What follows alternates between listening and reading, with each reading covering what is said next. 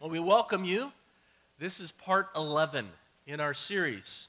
We are marching through the book, the Song of Solomon, one verse at a time.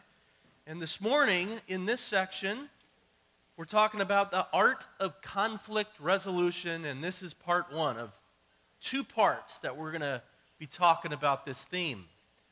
Now, one of the strangest and most humorous stories I have ever heard about conflict in marriage is this true story about a woman, and she asked her husband one morning to zip up the back of her dress.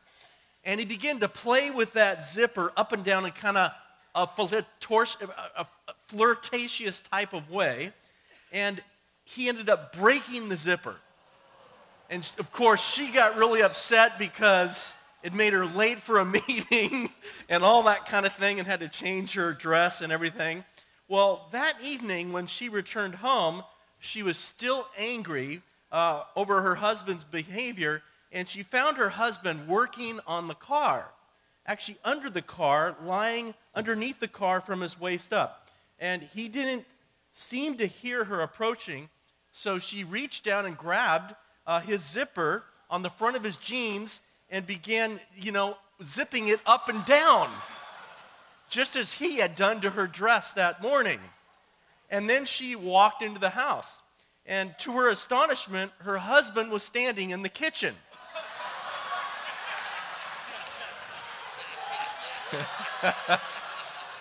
and she said, she said, What are you doing here? To which, you know, he responded, Who's that under the car? She asked.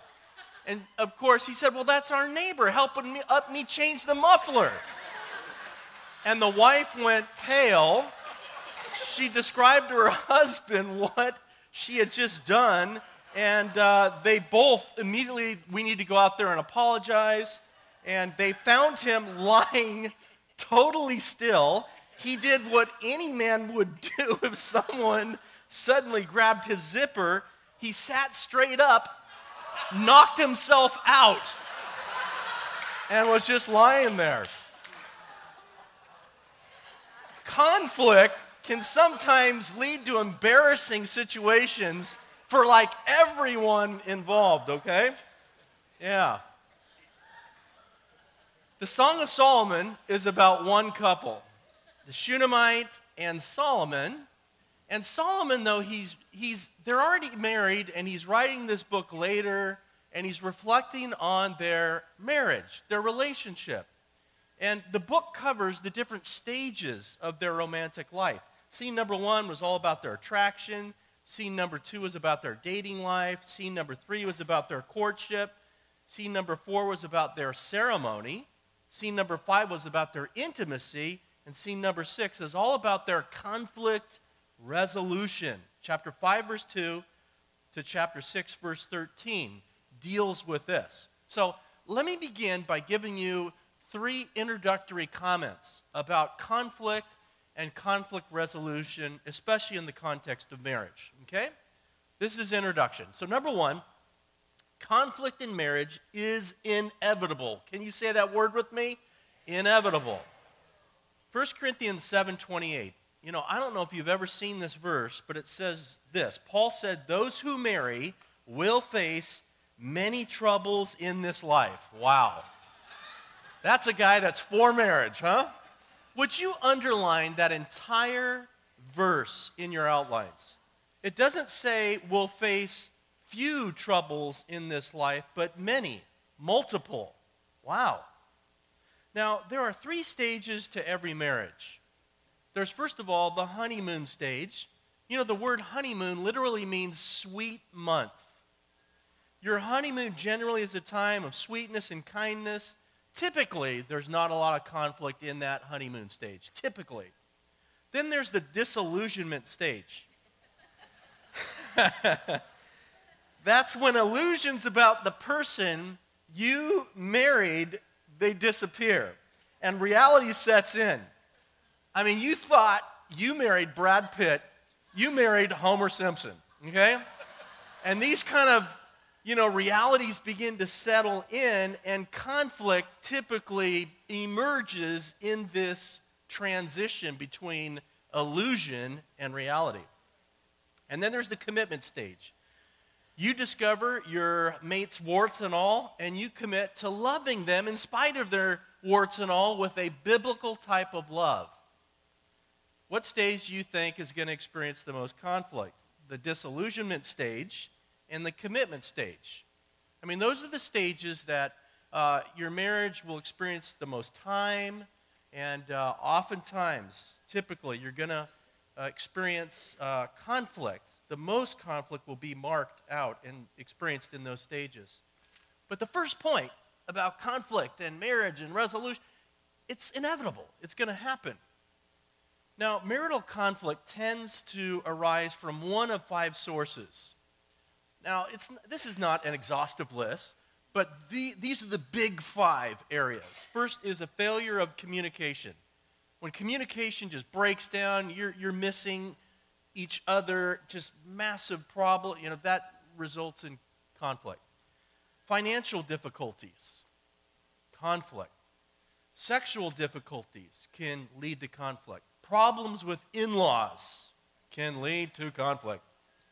Disagreements about child rearing. You were raised one way, she another, and, you know, clash. These are the big five that typically uh, characterize or lead to most of our conflict. So let me say it again conflict in marriage is inevitable. Second introductory thought conflict resolution is an art that anyone can learn. Anyone can learn conflict resolution skills. Conflict is inevitable, inevitable, but it's never desirable. No one wants it. And conflict resolution is definitely something God wants us to learn in marriage. God doesn't want lingering conflict to divide your marriage in body, soul, and spirit, and that's what can happen. Ephesians 4:26 says, "Do not let the sun go down while you are still angry, and do not give the devil a foothold." The devil wants to get a foothold in your marriage. He wants to see conflict continue. And for some of our marriages, we've allowed him to get a foothold. And the reason is because we have not learned the skills necessary to navigate conflict that leads to resolution. God doesn't want your marriage characterized by unresolved conflict. Hebrews 12 15 says, Let no root of bitterness spring up and cause trouble.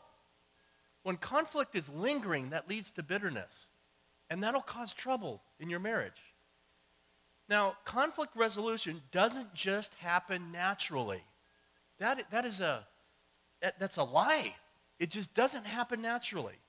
It's something that couples learn. It takes work, it takes skill. Conflict resolution, it's an art. It's an art. But an art that all couples can acquire. You can develop this skill. You can. Now, all couples will fight. Good couples, they fight clean. Bad couples fight dirty. Okay? Huge difference. Bad couples, watch this, they fight, they, they press on to victory. Good couples press on to resolution. A bad couple, they just want to win the argument. Good couples, they learn no, no, no. We're going to fight this out, battle this out, but the whole goal is resolution. Completely different. Healthy marriages are able to face conflict and negotiate the conflict to resolution. That's a healthy marriage. In Colossians 3:15 says, "Let the peace of Christ rule in your hearts, since as members of one body, you were called to peace. Would you underline that? You were called to peace. Your marriage is called to peace. That's God's plan for you and your marriage. Conflict in marriage is inevitable, but conflict resolution is an art that anyone can learn so you can have peace. Three, third introductory thought God wants to help us improve our conflict resolution in marriage.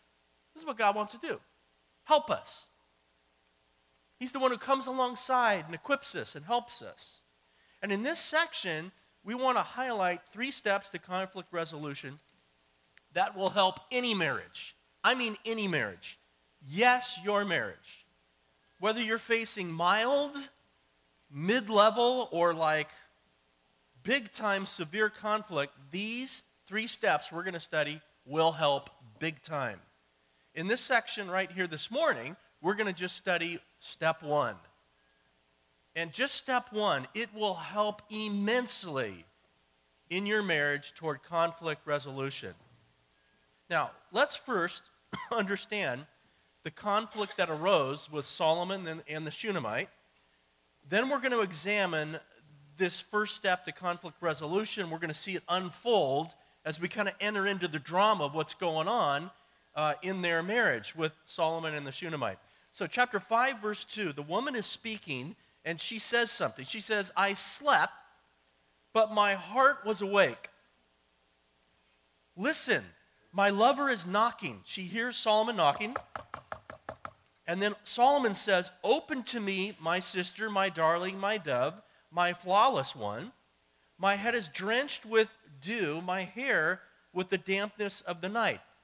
Now, in those days, even in the, the kingdom where Solomon is king, they slept in separate rooms, they slept in, in separate beds. And what do you think Solomon is thinking about here? Solomon wants intimacy with his wife. This is what's going on. Solomon says, My head is drenched. In other words, I've been working like a dog. It's been a tough, long day at the office, and Solomon is longing for intimacy with his wife. I mean, one of the greatest joys for a man is after a long day to come home, to be welcomed in by his wife, and to share intimacy emotionally and sexually under the sheets. There's nothing greater. And Solomon is envisioning this wonderful experience as he's knocking on her door. But what do you think is going to happen? Now, remember, in the dating relationship, when they were dating, she said, Let his left hand be under my head and his right arm embrace me. Chapter 2, verse 6. She's envisioning the sexual position. In chapter 2, verse 17, in courtship, she called him my young stag. And then on their wedding night, she said, chapter 4, verse 16, Blow on my garden, let my lover come into his garden and taste its choice fruits. Solomon is going, This is going to be an amazing marriage. Every night, this is going to be awesome. And I'm sure he was thinking, This is going to be a great night of love. I'm going to knock, and you know. And listen to what she says in chapter 5, verse 3. I have taken off my robe. Must I put it on again? I have washed my feet. Must I soil them again? In Hebrew translation, that means, I have a headache, Solomon.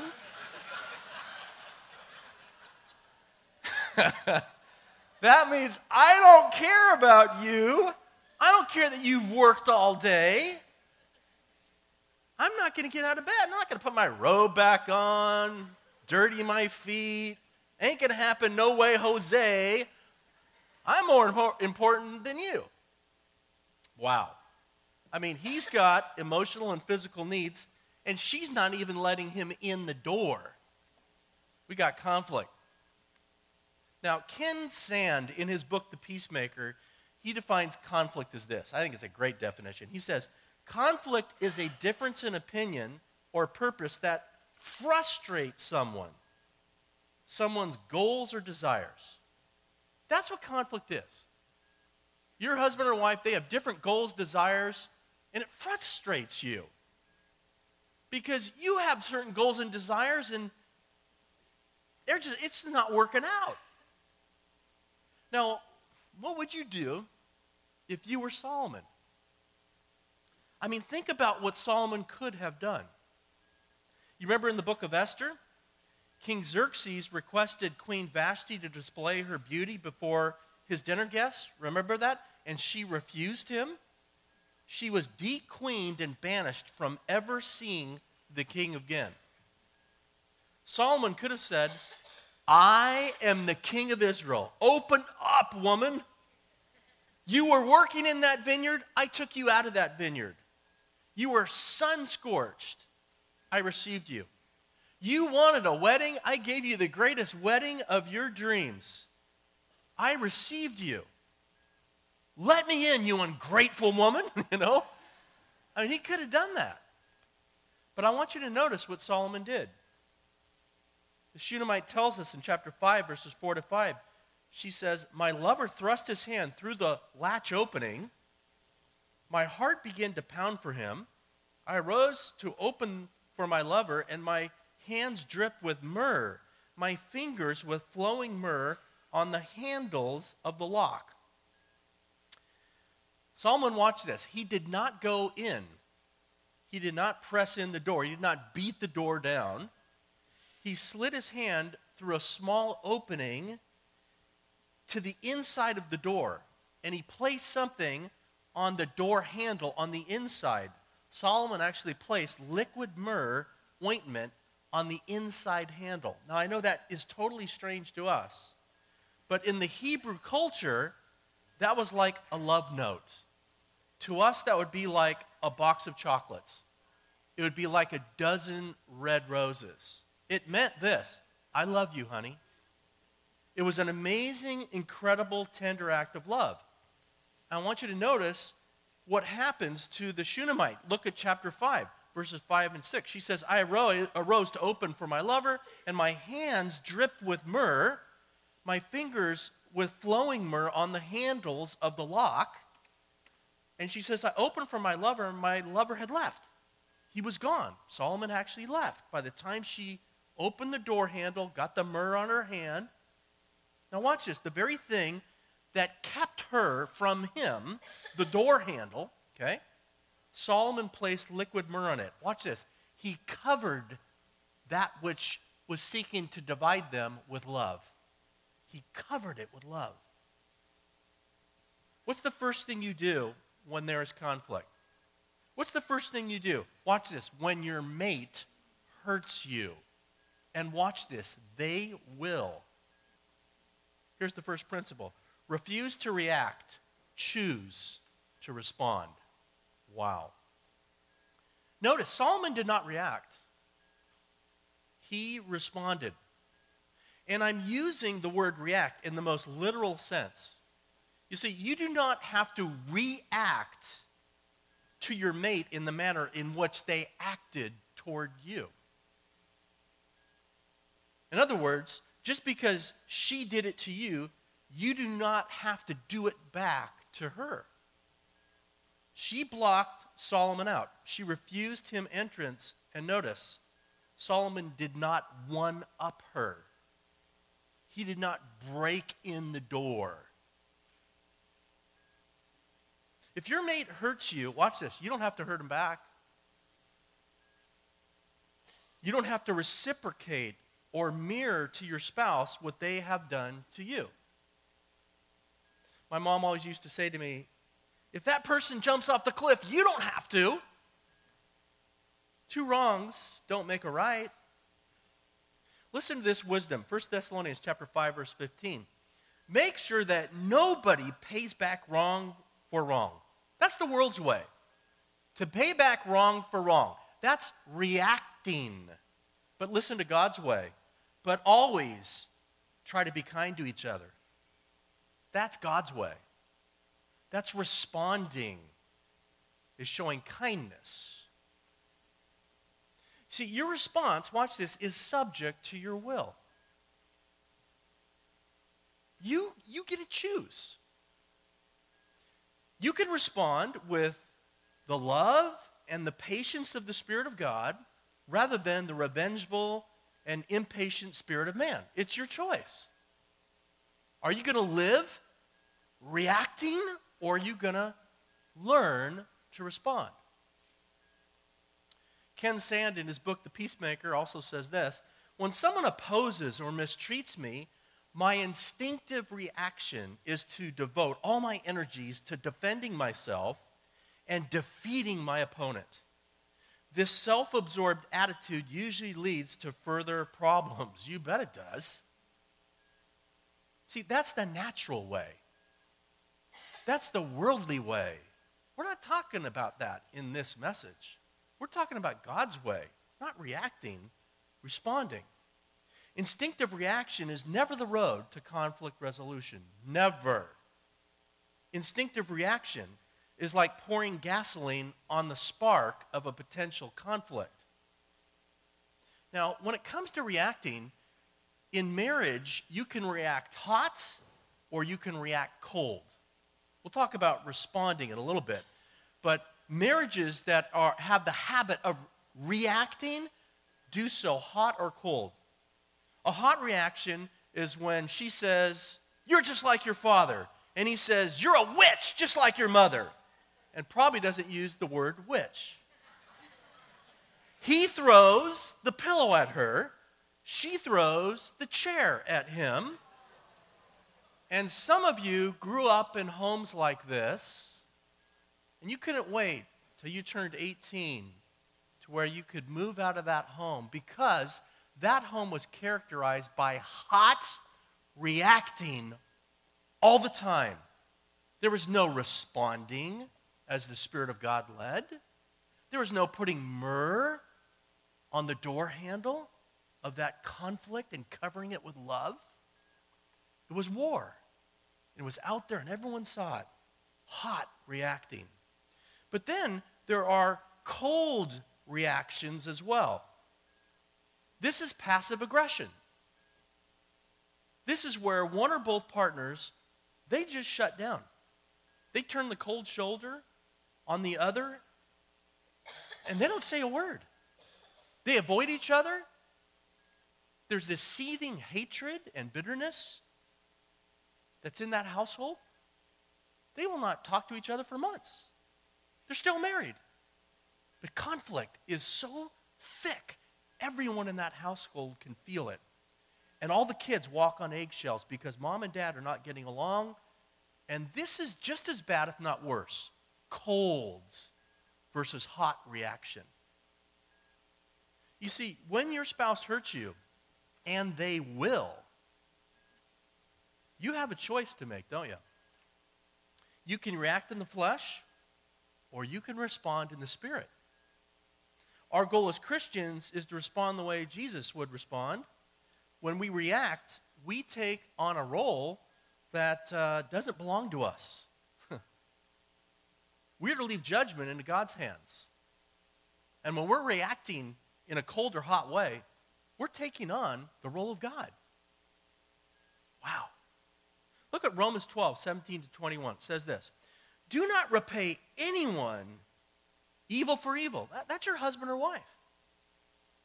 Be careful to do what is right in the eyes of everybody, even your spouse. If it is possible, as far as it depends on you, live at peace with everyone. Do not take revenge, my friends but leave room for God's wrath, for it is written, It is mine to avenge. I will repay, says the Lord.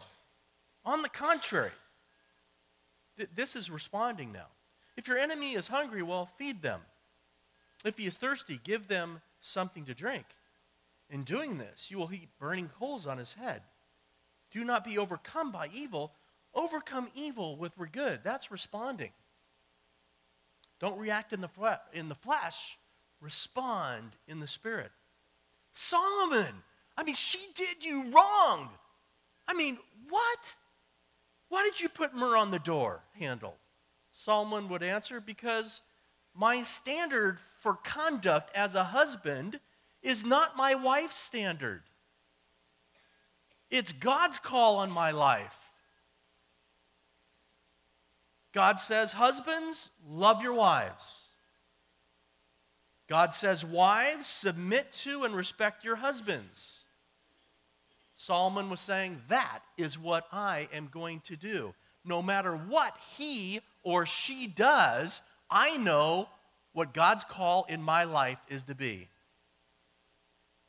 So I guess I need to ask you who do you take your marching orders from? Your spouse's behavior? Then you're going to have conflict the rest of your marriage because you're just going to continue to react? Or do you take your marching orders from the Word of God? If this is where you get your marching orders from in terms of how you're going to respond, then you are on the pathway to seeing conflict resolution and peace brought back into your marriage. But it starts here. So we're not dealing with the symptoms we're talking about the core. very easy to look at your symptoms. You go into a doctor, and it's a foolish doctor, a doctor that shouldn't even be licensed, that just treats your symptoms. No, they want to look at really the core issue. And the core issue of all conflict is you've got a spouse or one spouse or both spouses, they're reacting all the time, they're not responding. You got to deal with the core issue. And then the symptoms go away. Conflict goes away when you start responding. Now, this, this is the quality that we see in Jesus responding, not reacting.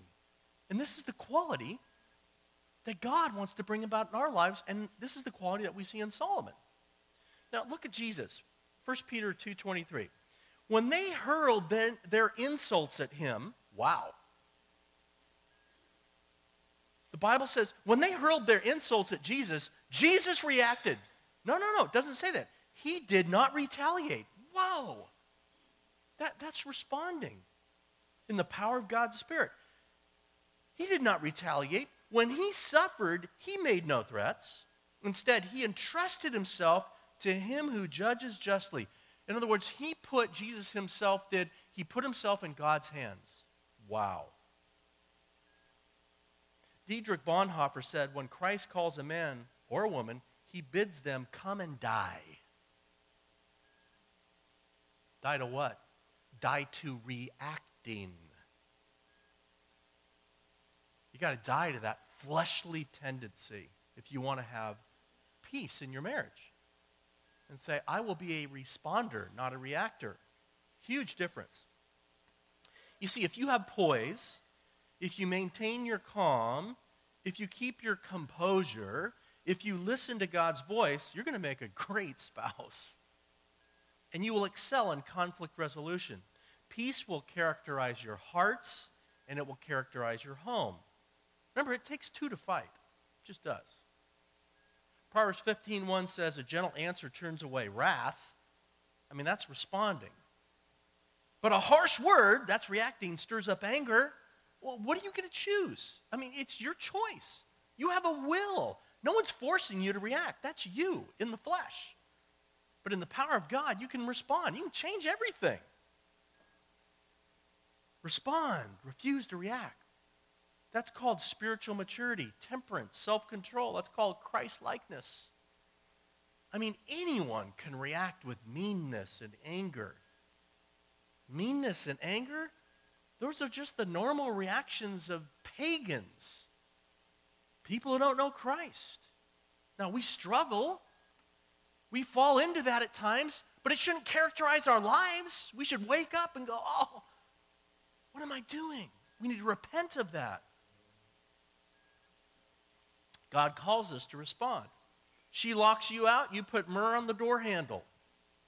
What does the Bible say? Romans 12 21. Do not be overcome by evil, but overcome evil with good. You say, How can I become this kind of spouse, Pastor? Only one way, and it's in the power of the Holy Spirit. Because this power to respond, not react, does not come from you, it comes from God. Look at Acts chapter 1, verse 8. But you will receive power when the Holy Spirit comes on you and you will be my witnesses. Wow. You know, one of the greatest times you can be a witness is to your spouse when they have hurt you. Whoa. As you respond and not react, you are an amazing witness. You pray. You ask the Holy Spirit to empower you to live in the Spirit. Marriage is it's next to impossible without the Holy Spirit.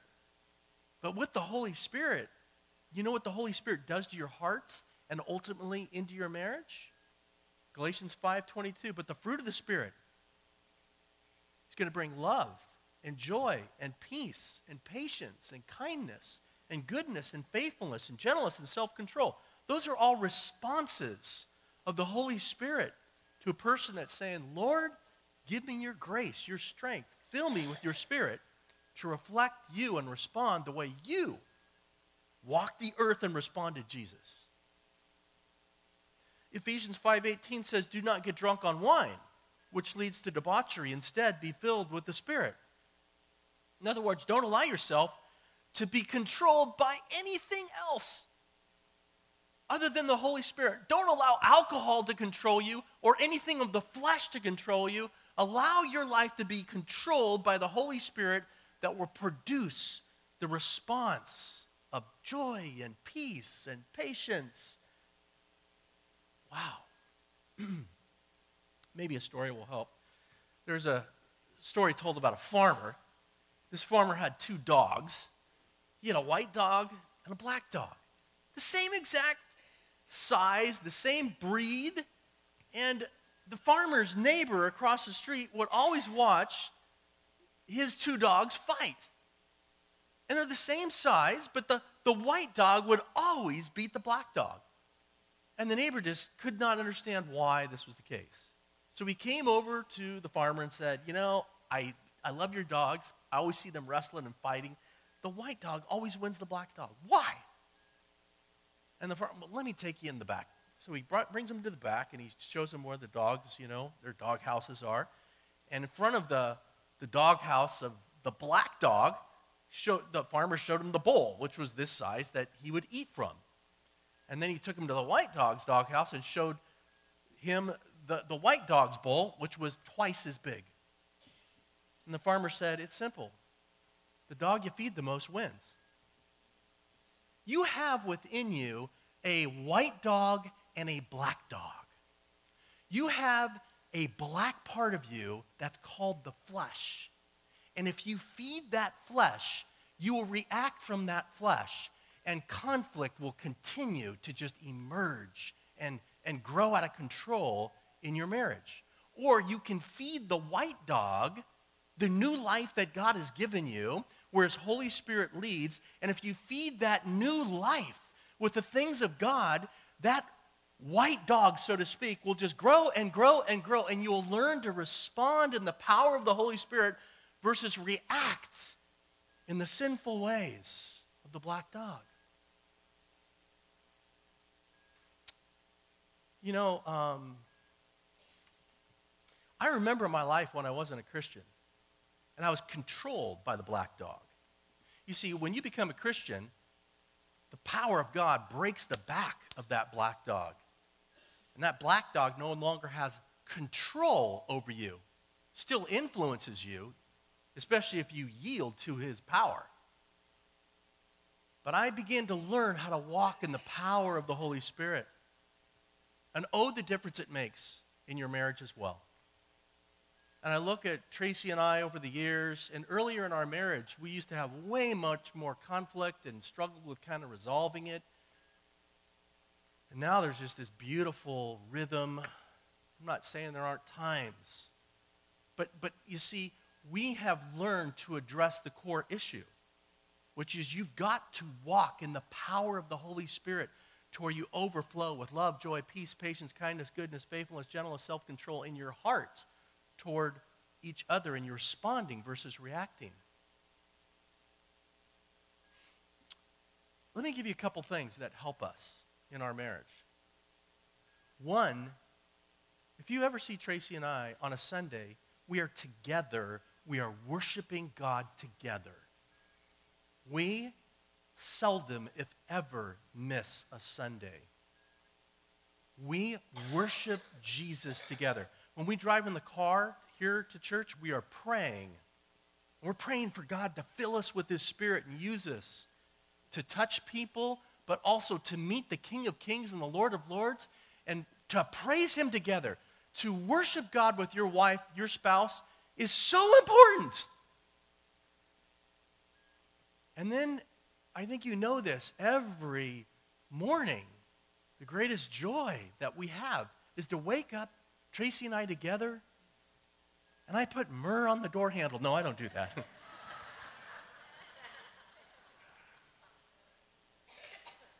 we read the Bible and we pray together.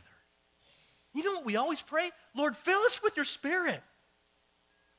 This is what every marriage should do. If you don't, you're just missing out. I mean, it, it's, it's a joy just to read the Bible and pray. Beautiful. I mean, these are just a couple things that have, have, have built us and helped us as we, as we live life together to respond rather than react. It all comes down to the power of God's Spirit to make us responders rather than reactors. Only God can do that. The flesh is to react, the Spirit responds. Does that make sense? So, what I'd like you to do right now is I know this. There are many of you, I see some young people out here. I see, there's no perfect marriage where, again, conflict is inevitable, but it's learning to navigate it. Many of you have learned to walk in the Spirit and you've grown in becoming responders. I, would you at your table just share how you've, what has helped you with this first area? Here's the question. How can you grow better at not reacting in the flesh but responding in the spirit? How's God been what's God been teaching you about that? What's helped in your own marriage? I'd like you to take a couple minutes and talk about that at your tables. Or if you're watching on video, that's great as well. Talk about this in your groups right now. Go for it. Okay, so this morning, we've looked at just part one in this little section about the art of conflict resolution. So I just want to kind of summarize a little bit of what we learned this morning to make sure we walk out of here with some key points in mind we mentioned there's three kind of thoughts that relate to us all when it comes to marriage, conflict resolution. Conflict in marriage is inevitable. You're going to experience it this week, maybe this day, maybe at your table right now. it's inevitable. Paul said in this life, you're going to have a lot of troubles as married couples. So there's nothing wrong with that. That happens. Two, conflict resolution is an art anyone can learn. I am always learning more and more and more how to grow in this area. And, and so are you. We all, well, I'll never ultimately learn it all. I'm still learning. Thirdly, God wants to help us improve our conflict resolution in marriage. And He does it through His Word, as you've, as you've been hearing God speak to you this morning. Are you hearing His voice? God is for you, He's not against you, He's for your marriage. And He's wanting to move you closer in, in, to His heart and the skills necessary to navigate conflict that happens in all marriages. Now, I like what 2 Corinthians 5 7 says we walk by faith, not by sight. Some of us have been trying to learn conflict resolution skills by sight only. You've tried all the things of the world and the things you think naturally would work. And get that's that's sight. How's it work for you? Probably not that good. The Bible says you got to walk by faith. That means you have to trust God, even when maybe God's way doesn't seem like it will work. But you, if you want to see improvement in this area, you have to address the issue spiritually and go to the core of the issue. And you know, it says walk. That's one step at a time. And, and my encouragement to you today is just take one step. I mean, we just studied the first step in conflict resolution refuse to react in the flesh, choose. Your choice is always you, it's an act of your will. Choose to respond in the Spirit. Wow. So you can go out from here and you can continue with the same way you've always done things in your marriage. Or you can say, no, I, am making a change. By the grace of God, in the power of God's Spirit, I'm going to start living my life as a husband or a wife, responding to my spouse versus reacting. Wow. Tracy's favorite verse in the Bible is Ephesians 4 29 and 30. Do not let any unwholesome talk come out of your mouths, but only what is helpful for building others up according to their needs, that it may benefit those who listen. What an amazing verse of Scripture that is. That is a verse that requires responding, not to let any unwholesome talk come out of my mouth this week, but only what is helpful. That's responding for building my husband or wife up according to their needs. That's what Solomon was doing with the Shunammite, that it may benefit those who listen. And then he says, and do not grieve the Holy Spirit of God. You see, when we choose to react, that's grieving God's Spirit. When we respond, that's working in tandem with the Holy Spirit. And let me encourage you with this final great truth, Philippians 4:13. I can do everything through him who gives me strength. God wants to empower you. The Holy Spirit wants to come all over you. He's already in you if you're a Christian. And the Holy Spirit wants to give you his power to be a responder, not a reactor. And that is the first step for being on your way to be a conflict resolver, whatever type of conflict you're having in your marriage. Are you willing to take that step of faith? That's between you and God. I've done the best I can to preach on this. And now it's like, oh, Holy Spirit, we prayed together today, Tracy and I, on the way here. I'm just saying, Lord, this can be so life changing for marriages. If we will hear God's word and come before God with humility and ask for his power and grace to be responders. Choose that this week. And then I can't wait for next Sunday. we come back, we're going to learn two other major, awesome principles. Let's pray. Lord Jesus, we thank you for the beauty, but also the challenge of marriage. Wow. And thank you, Lord, that in this section we see with Solomon and the Shunammite that it reminds us that every marriage there's going to be conflict. And thank you, Lord, that conflict resolution, it's an art, it's a skill any of us can learn. And thank you for this first step. I just pray, God, you'd fill us with the power of the Holy Spirit so that when we do face conflict, and we will, we won't react in the flesh, but we'll respond in the Spirit. And maybe you just need to take a moment here and talk to God. Maybe you need to confess your sin because you have been a reactor in your marriage. And you need to ask God for his cleansing power to come over you right now and just take away that sin. Ask him. If you confess your sins, he's faithful and just and will forgive you and cleanse you from all unrighteousness. You just ask him right now to take that away, that spirit of reacting that you know is of the flesh.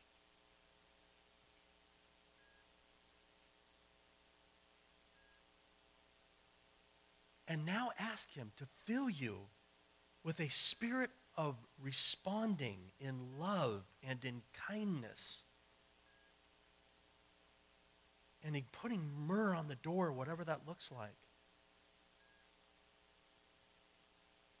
God will give you his power. Bill Bright called this spiritual breathing, where we breathe out, we exhale our sin, our reacting, and we breathe in the Holy Spirit's power to respond. I don't know if that word picture helps, but that's how Bill Bright lived his life. Spiritual breathing, and some of us need to practice spiritual breathing. Give out as sin, reacting. Take in the Holy Spirit's power to respond. You ask the Lord to give you this grace, this power, and He will. He's faithful to change your heart, your life, your patterns. Ask Him for that power to be a responder.